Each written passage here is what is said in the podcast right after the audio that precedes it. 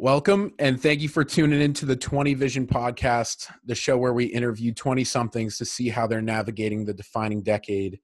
I'm your host, Colin McQuillan. I'm really grateful that you're all here for our second full length episode. I greatly appreciate the support on the first episode. I'm glad you're back. For those who are tuning in for the first time, thank you for giving this a shot. But I'm really excited about our second guest we have. Um, I'd call him a Swiss Army knife, well rounded, does a lot of things, very uh, high performing in what he does. Um, spent four years at Providence College as a student athlete, transitioned to Notre Dame for his master's, and is now involved in the world of crypto. I'm happy to welcome Kevin McCordic on to the 20 Vision podcast. Kevin, thanks for being here, man. Yeah, thanks for having me, Colin. Honored you you uh, offer me the opportunity.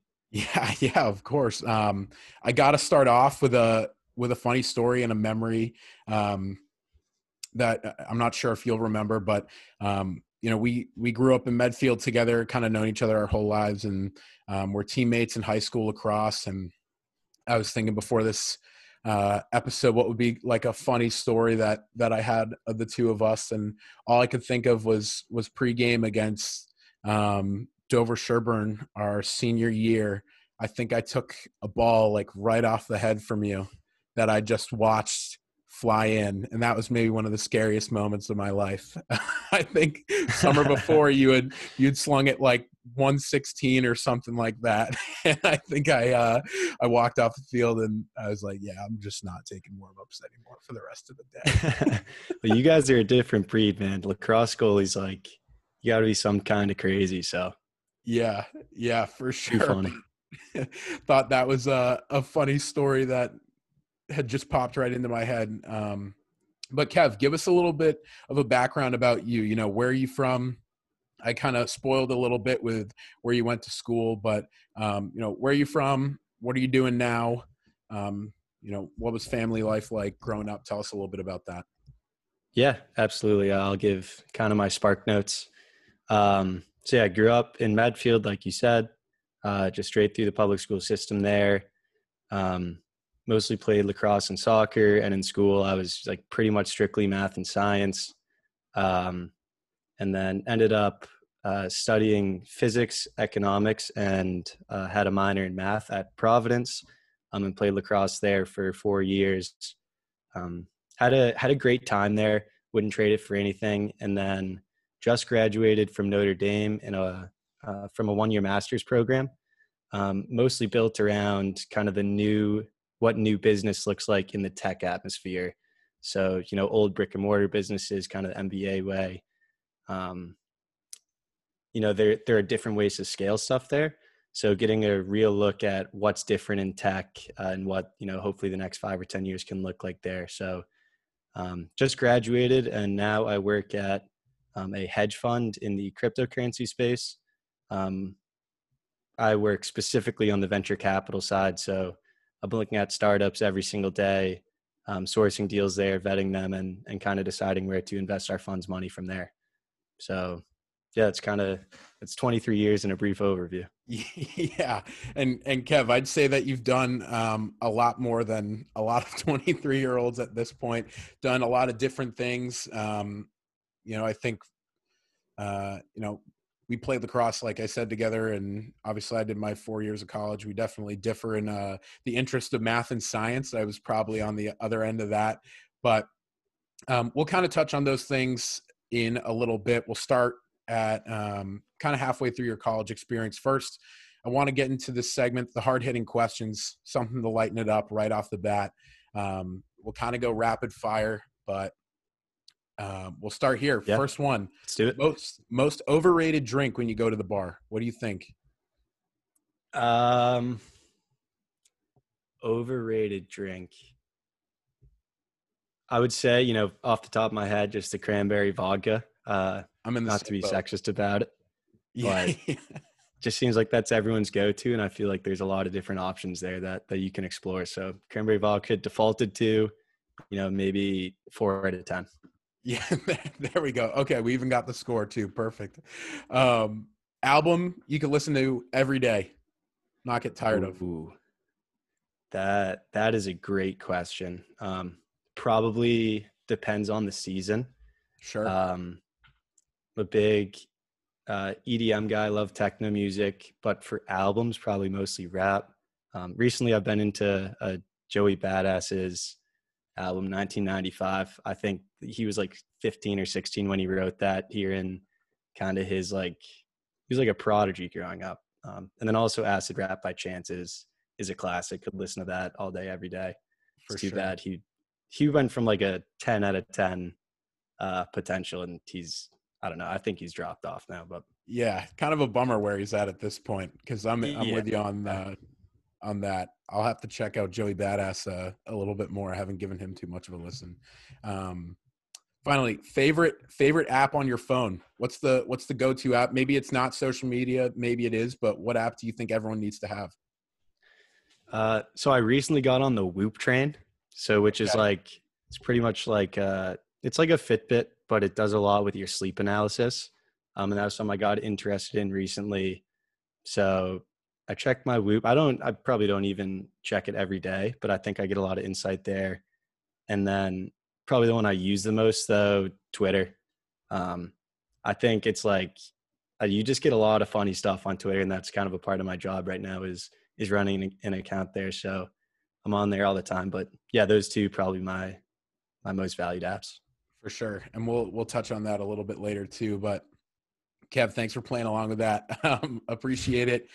Uh, I want to start in in college. So we had both said it. Four years at Providence. You were a student athlete there playing lacrosse. Um, you wrote a book, Wired Shut, which I think is pretty crazy at at that age. Can you talk about the circumstance behind writing that book? Um, why you decided to write it, and a little bit about it, um, and what it Yeah. entails. Yeah, absolutely. Um, so just to be clear, I never intended uh, to write a book. Like that wasn't really a bucket list thing. I never saw myself doing that. Um, but yeah, some of the context. So senior year of college, uh, we just played our first game against Boston University. Um, next practice went out and my friend Troy Higgins actually hit me with a shot and like I turned my head at a very, you know, not a great time to turn your head and my helmet slipped up and uh, the lacrosse ball hit me square on the jaw um, and ended up breaking my breaking my jaw in two spots. Um, and i guess the only way that you kind of mend a broken jaw is that you end up getting your mouth wired shut for six weeks. So um, pretty much you can't open your jaw at all right? Like you have wires uh, weaving between your teeth and then wires that hold them vertically Jeez. so uh, you can't talk, you can't eat anything. You know, it's all liquid diet, pretty much like protein shakes for for six weeks. Um, I lost, you know, about twenty pounds during that that Wow. process. But by far the hardest part was not being able to talk. Um, that I kind of underestimated that component, and then by the end, that definitely started to eat at me a little bit more.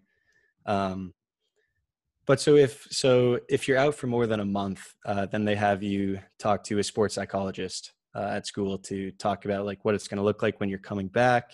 You know, maybe you've dropped in the in the depth chart by then. So just kind of getting your mental uh, your mental straight before you really go back out um, on the field and start competing again. So they set me up, and I went to meet with this woman, and you're supposed to talk about coming back. And of course, I showed up, and my mouth is wired shut, so so I couldn't talk. Not much talking going on there. Yeah. yeah yeah so um kind of sat there and i like pointed it and like i could kind of hum i was like I, I don't know like i'm sorry um and she's like well you know we'd like to look for an outlet anyways you know maybe writing could be could be a good thing um and i was always like writing was always my worst thing like i had classes with essays always avoided them like the plague um but at this point like i hadn't talked in probably two weeks and it it seemed like not a bad bad way to spend some time. Um, so sat down wrote something for her um, and brought it in and she read it and she's like like this is you know awesome. I loved reading this. Um, i think it's something that you know if you like it we can continue moving forward with it. Um, so that that was almost like a little breath of relief uh, it was probably it was more of an uh, introspective piece that I had written. Um, and it was cool to just hear someone say that like they were supportive of it. So that kind of sure. gave me a little motivation. Um, wrote a few more. Um, and she was really supportive. She's like, "This is great. You know, uh, if you're comfortable with it, I think other people might be able to benefit from something like this. You know, if you ever wanted to go public with it." Um, and I I thought that maybe it was a good idea, right? Like talking about kind of the mental health aspects of sports specifically, but just college in general, and and how to balance your life um, was something that hit home with me. And so I figured, you know, might as well put something out there and um, posted the piece on my Instagram and got you know an overwhelming amount of of positive feedback and support from you know friends, people I hadn't even talked to in a long time. So that kind of lit the fire under me. I'm like, this, you know, I can't talk to anyone. At least I can communicate through this. Um, so started writing more on that front. You know, I wasn't practicing, so I had a lot of time relative to what I was used to. Um, and you know, ended up writing. I probably had about like a hundred pages of work by the time that um, I had the surgery to get it off. So six weeks after the injury, um, had like I said, you know, it was the day I was getting my it was a surgery, get the get the wires clipped off, and it was a Thursday, and we had a game that Saturday, and and coach had told me that day he's like, you know, I don't care where you're at, like you're playing, like even if even if you even Get right if you back haven't into been, it. yeah, even if you haven't been running or anything, like this is something I think you know the guys will rally behind it, seeing you back. So you know, so fired up for that. Um, was out at practice that day, waiting, had the you know operation about an hour.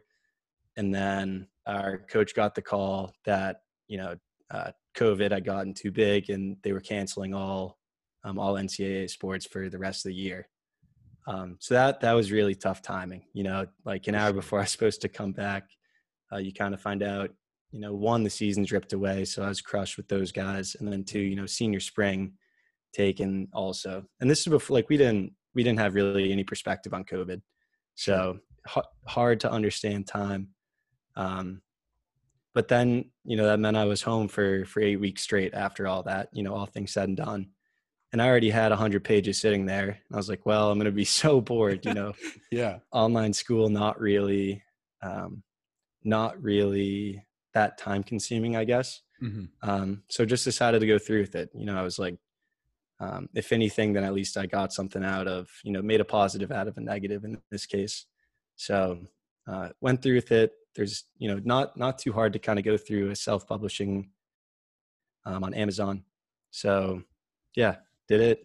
Uh, finished it right about when we were going back to school too. So the timing worked out well. Um, and yeah, that's that's kind of the story there.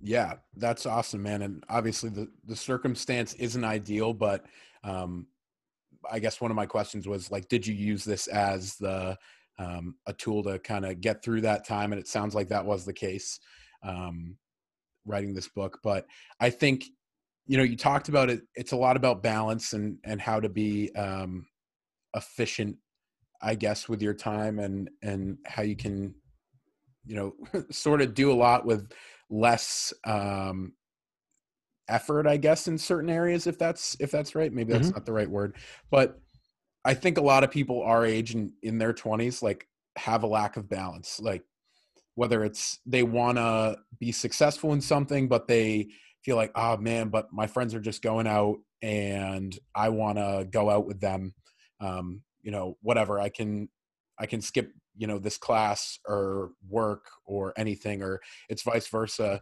they're all they do is like go out and they're like i want to be good at something um i want to like put my time into something that means a lot to me and like one of my pursuits. What are some tips you have for people our age on that balance? Um especially like i think it'll be great for people to hear based off like the multitude of things you've done. So like what are, what are a couple things that you think are are key to that balance? Yeah, absolutely. Um, well, I, I would say that that's kind of the whole uh, premise behind the book, right? Like, I'd split into four sections, um, and in how to maintain balance in your college life. So it's pretty much like um, school, your academics obviously come first.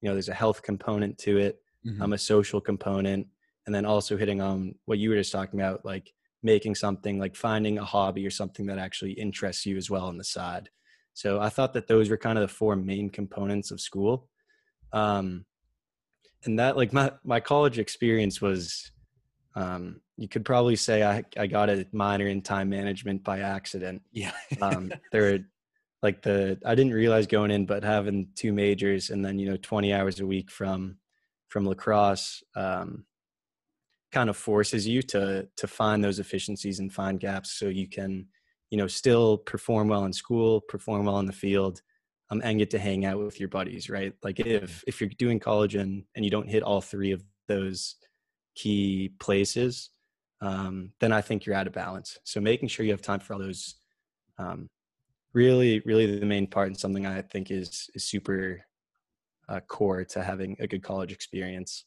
Um, I, I would, and the question was tips, right? Like, kind of what are some of the the quicker, like one hitters? Yeah, so like um, things where people can get, I guess, like a, a starting point for yeah. people our age who you know maybe the time management is completely off or maybe they're like they're close to getting it like where are some places that they can they can start absolutely um so th- i would say the biggest thing that you can nail that's it's simple but it's not easy if that makes sense mm-hmm. um, is getting your sleep schedule right so that was something in high school. I'd stay up till like midnight or one, get up at like six thirty. I'd be tired. Didn't even drink coffee then. Uh, it's not a good way to to do it. So um, getting up, or so what it looked like for me was getting up probably about you know two hours earlier than I was used to. So like I I would get eight thirty, or I would um, sign up for eight thirty classes on purpose, and then I would get up at six so I found that kind of those two hours before class, when no one else was up, so you have no natural distractions, uh, you can work super efficiently. So I could get, you know, in two hours, I could get done what would probably take about four hours if I were to do it in the library with my buddies later on. Um, that also means kind of giving up two hours on the other end, so going to bed two hours earlier. Sure. Uh, that's that's kind of where you can follow the social pressure, like the guys want to stay up and watch a movie um, that's something you just got to be committed to and say, you know, uh, you just you can't have time for it all the time, right? Mm-hmm. So going to bed two hours earlier, getting up two out two hours earlier, uh, that's definitely a big one. Um, I would also say an hour of uh, physical activity every single day. Um, it keeps your body in a obviously it's physically healthy. I think mentally also it's super crucial. Sure. Um, helps you concentrate later on um, and also just kind of adds like some structure to your day you know if you go at the same time every day um, but i mean that that's kind of general advice right? Like your doctor could tell you that you know go to bed early go to the gym each day i think we um, don't think about it though you know? It's yeah. like everyone's Absolutely. like let me just shove as much into the day as possible or i've got all this stuff going on i'm gonna skip the you know my workout or i'm gonna skip sleep. So i i, mm-hmm. I think that's you know a great place to start yeah, outside of the old man wisdom of it, um, besides that you should actually do it, uh, I'd say some of the more counterintuitive things I found in college um, was one looking at your time value, uh, like time into GPA weight, if that makes sense. So, mm-hmm. for example, right, like I, I took a math class where 80% of our total grade was based on tests 10% was attendance 10% was homework. Um, but you know throughout the year you probably spend four hours studying for a test you might spend 50 or 60 hours doing your homework you know maybe even more than that. So there was a huge um, the proportions were very off in terms of where you could spend your time versus where you could get a higher grade. So you know trying to manage like 20 plus credits in a semester um, the first thing that I found that I could cut out, which doesn't feel natural, right? Like all of your teachers always tell you do all your homework, yeah, you know X Y Z. So you kind of got to be willing to take a slap on the wrist for that every once in a while. Um, but instead of you know kind of doing the busy work to get some small points there, uh, spending a lot of time just studying for the test, or say you know essays is a big part, um, and attendance doesn't factor in at all. You know, skipping a class there and spending a lot more time on your essay uh, can actually make sense. So you end up putting in, you know, I'd say on average, I could put in like half the amount of time that the normal student would take for a class um, and still end up with the same GPA. So mm-hmm. that's that's something your doctor, your teacher, your professor probably won't say to do. yeah. um, but I think it was super useful, right? Like I probably would have floundered and failed at something if I didn't find that extra time somewhere. So put your time where it matters on the rubric, um, and don't don't fall uh, fall into the trap of just doing whatever you know everyone else is doing. Like dissect um, dissect the syllabus, find out what matters, and then concentrate your effort there. Um, and that's kind of the best way to get get to your result. Definitely, and I think like what you're saying too is so applicable to you know post college. I know you're a big 80-20 principle guy, mm-hmm. um, mm-hmm. and and that's I'm sure where a lot of this kind of came from. Um, but you know, it's like okay, do I want to like simply put like outside of college you know your day to day okay do i want to go for a walk that's you know 20 minutes long and i might not burn as many calories and break that sweat or do i want to like go on the stairmaster or go for a run or whatever and kind of ramp it up? You know it's like where's my energy being spent in that you know period of time like you said like what's the discrepancy between a positive outcome and the amount of time that i put into it like i didn't even think about it like that you know when you mentioned you do like 50 or 60 hours of homework but you study four hours for a test that's like 80% of the grade mm-hmm. it's like no one's thinking of that as um you know the the way to go about things like okay i should just take that slap on the wrist and and kind of focus on you know the uh the greater outcome i guess yeah. but yeah i'd say the if there's one thing to understand for for school there that you just hit on the 80 20 principle.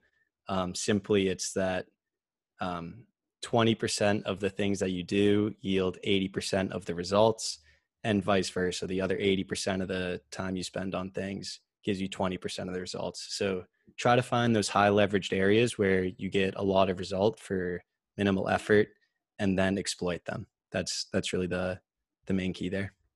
100%. And Kevin, I guess shifting forward a little bit more. So you do your four years at Providence. Um, you go to Notre Dame for your master's.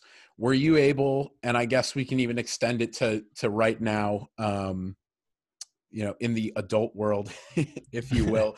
um, you know, did you maybe first touch on Notre Dame a little bit? What doing your master's there was like? Um, because I know a lot of people who are who will probably listen to this are thinking about doing their masters or are in it right now. And then, you know, have you carried those principles that you kind of talked about in your book um, and that you did in you know your undergrad till till now? Like are you still operating using those as kind of like keys to your day? Uh yeah yeah 100% you know those those are kind of my those are still my foundational kind of guiding principles. Um, so those stick with me and then you know the circumstances may change a bit. But yeah for notre dame um, the decision so it's, it's it was a tech entrepreneurship program. So i'd always been interested in entrepreneurship you know starting a company um, having equity in yourself was really big for for what i wanted to do. Um, but it was hard to find time to really focus on that during school with all the other pressures. So i figured just taking one year and really trying to hone that um, and see what came of it would be um, good down the line, pretty much. So, um, and I think it completely went true. I would recommend, you know, doing a mask. It also it was very circumstantial, right? Because COVID came, so mm-hmm. the job market got um, really kind of out of whack. And I knew that, you know, going to school for one year, there was kind of less opportunity cost to taking a year um, and furthering education.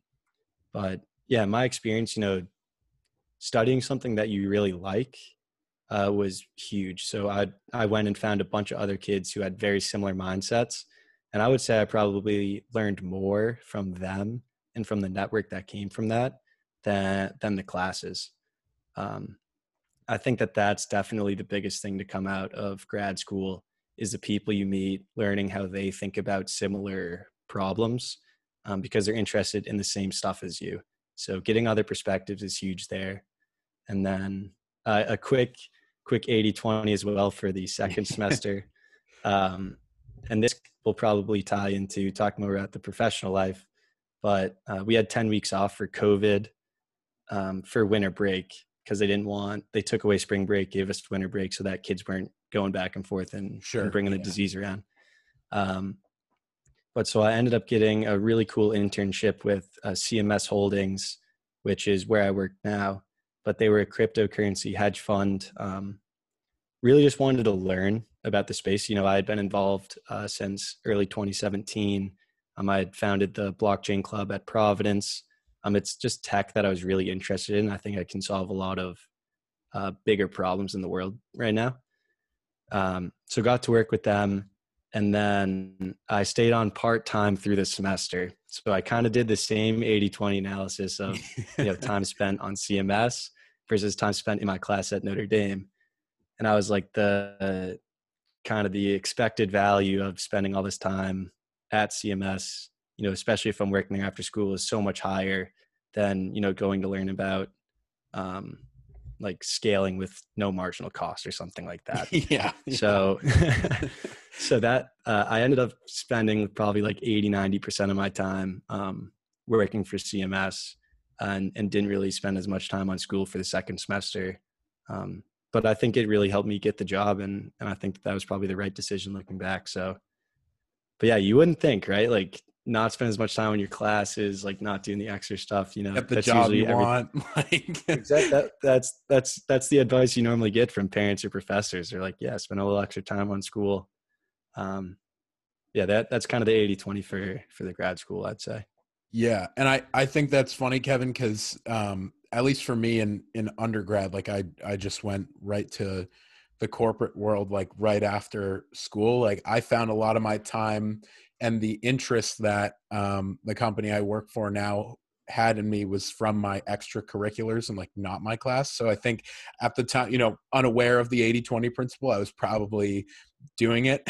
um, Uh, absolutely plenty of people like you said you know parents aren't always so happy about that but it works out in the end um it's real yeah yeah exactly but um we'll transition kind of away from that and you just talked about it a bit um the professional world um we can wrap up on this so talk a little bit about what you do i know you mentioned twitter as um, one of your favorite social medias to be on i know i i follow your uh, CMS intern account on Twitter where you've you've racked up a pretty good following. Um, Want to talk a little bit about that, and then maybe we can talk about you know where people our age can can start in crypto because I think it's such a fascinating um, world and it's still so new.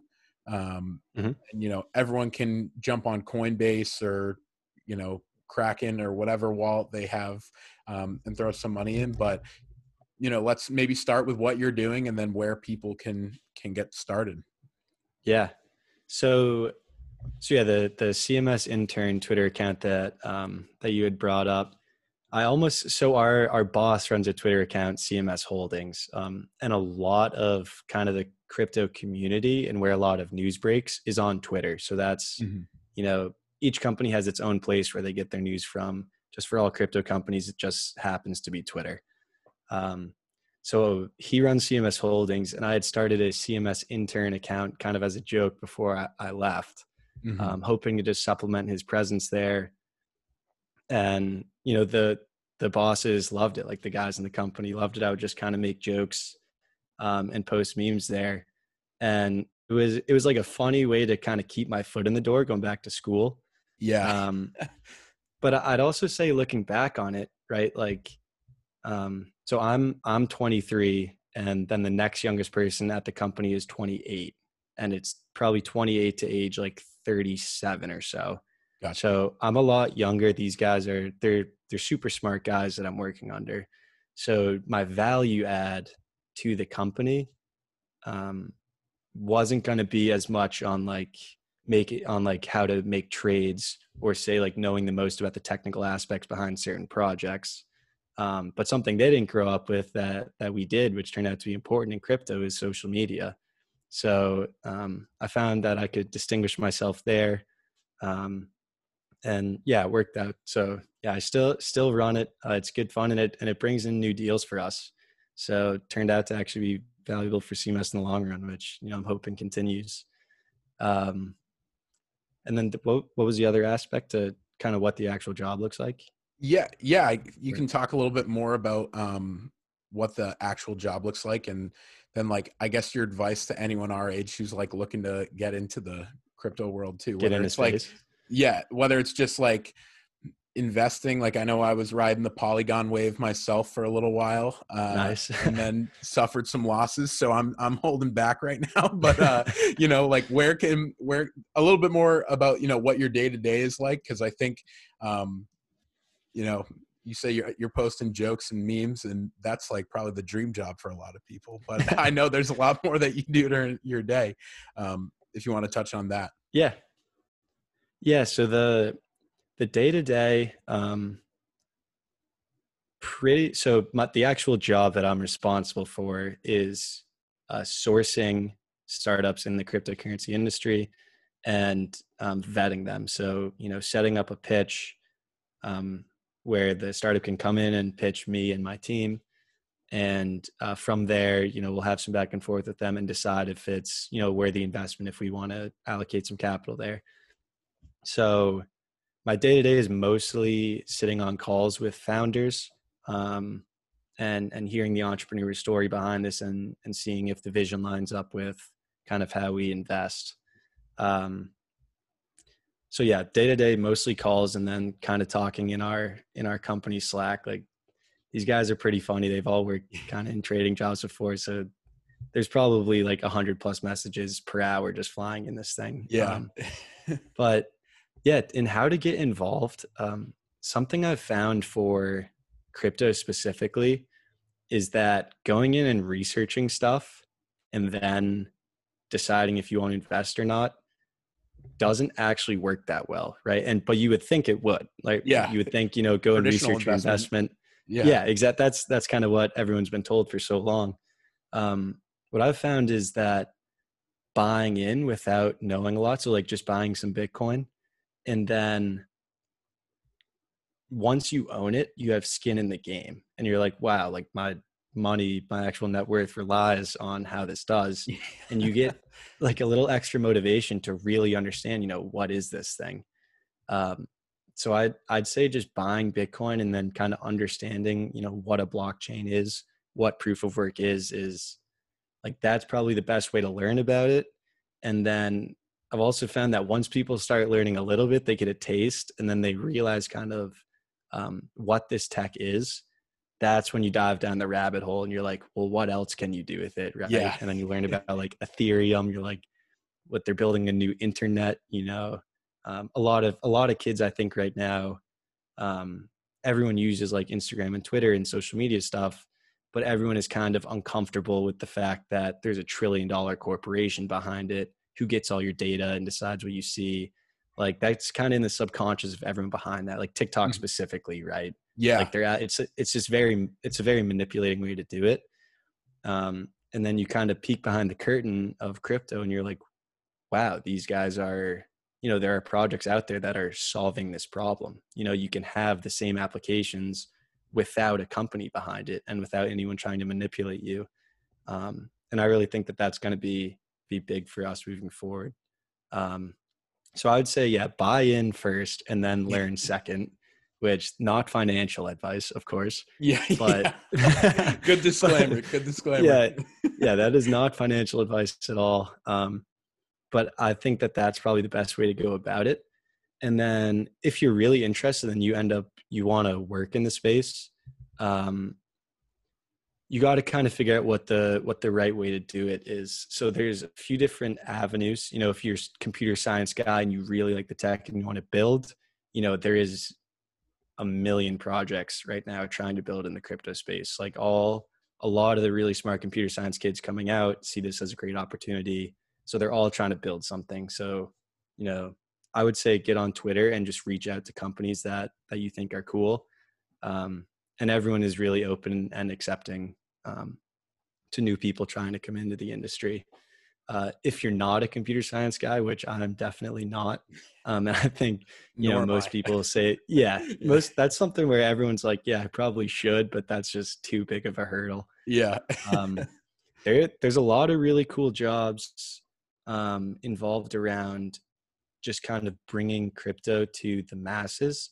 Like I know um, Fidelity has a really cool digital assets uh, branch right now, and pretty much you just need to know about crypto and be able to explain it to you know like boomers who have a bunch of money that want exposure. yeah, but but they don't know what it is and they don't know how they don't know how. So um, just learn a little bit, uh, find out what companies are working in the space, and then either reach out on Twitter, um, which seems ridiculous, but that really is kind of how everyone in the in the community um, gets together and discusses stuff. So that would be my advice.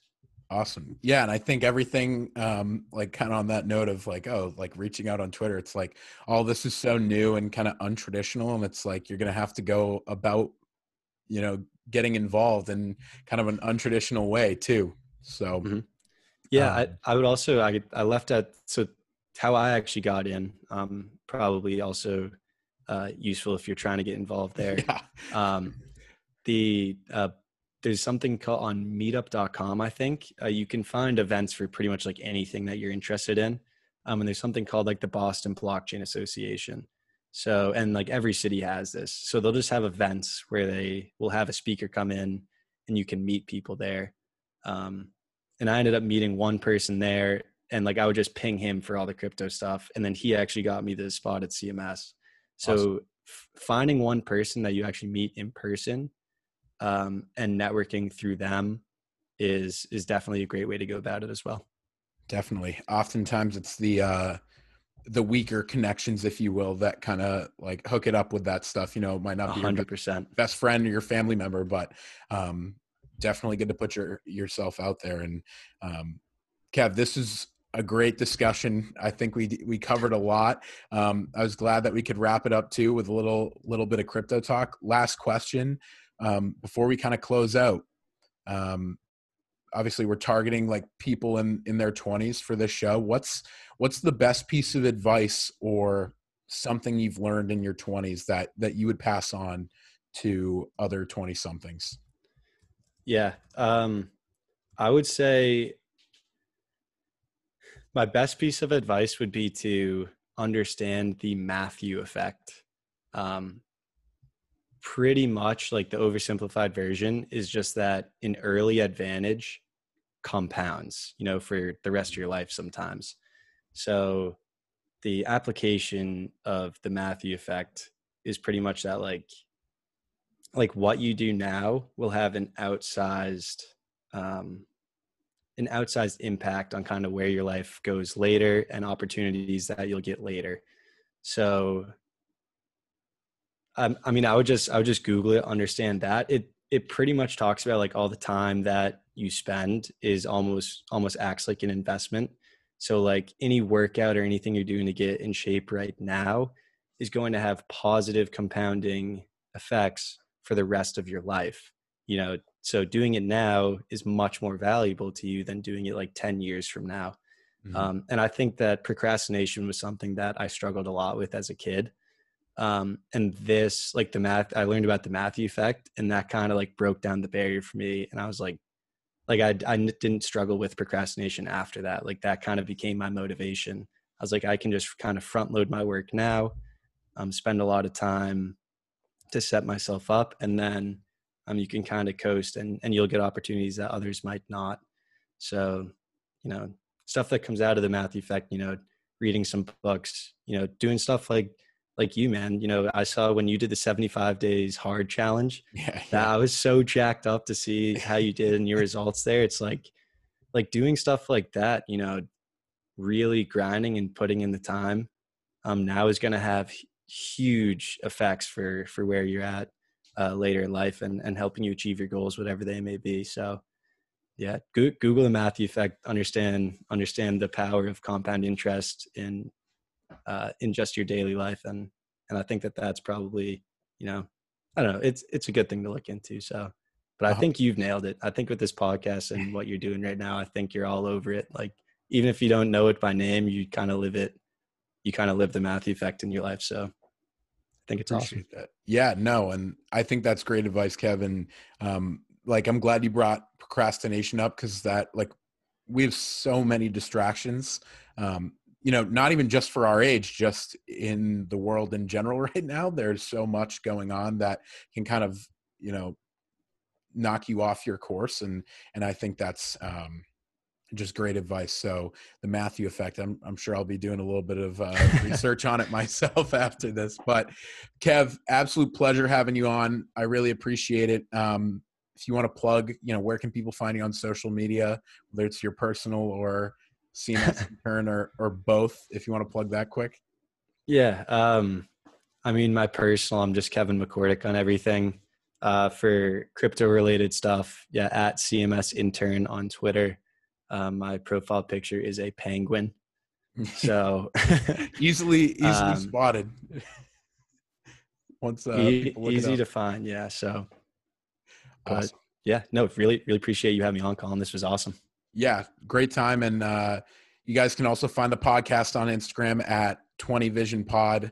Uh, would love if you gave it a follow to keep up to date with the newest releases. And uh, yeah, guys, thanks again so much for for listening in.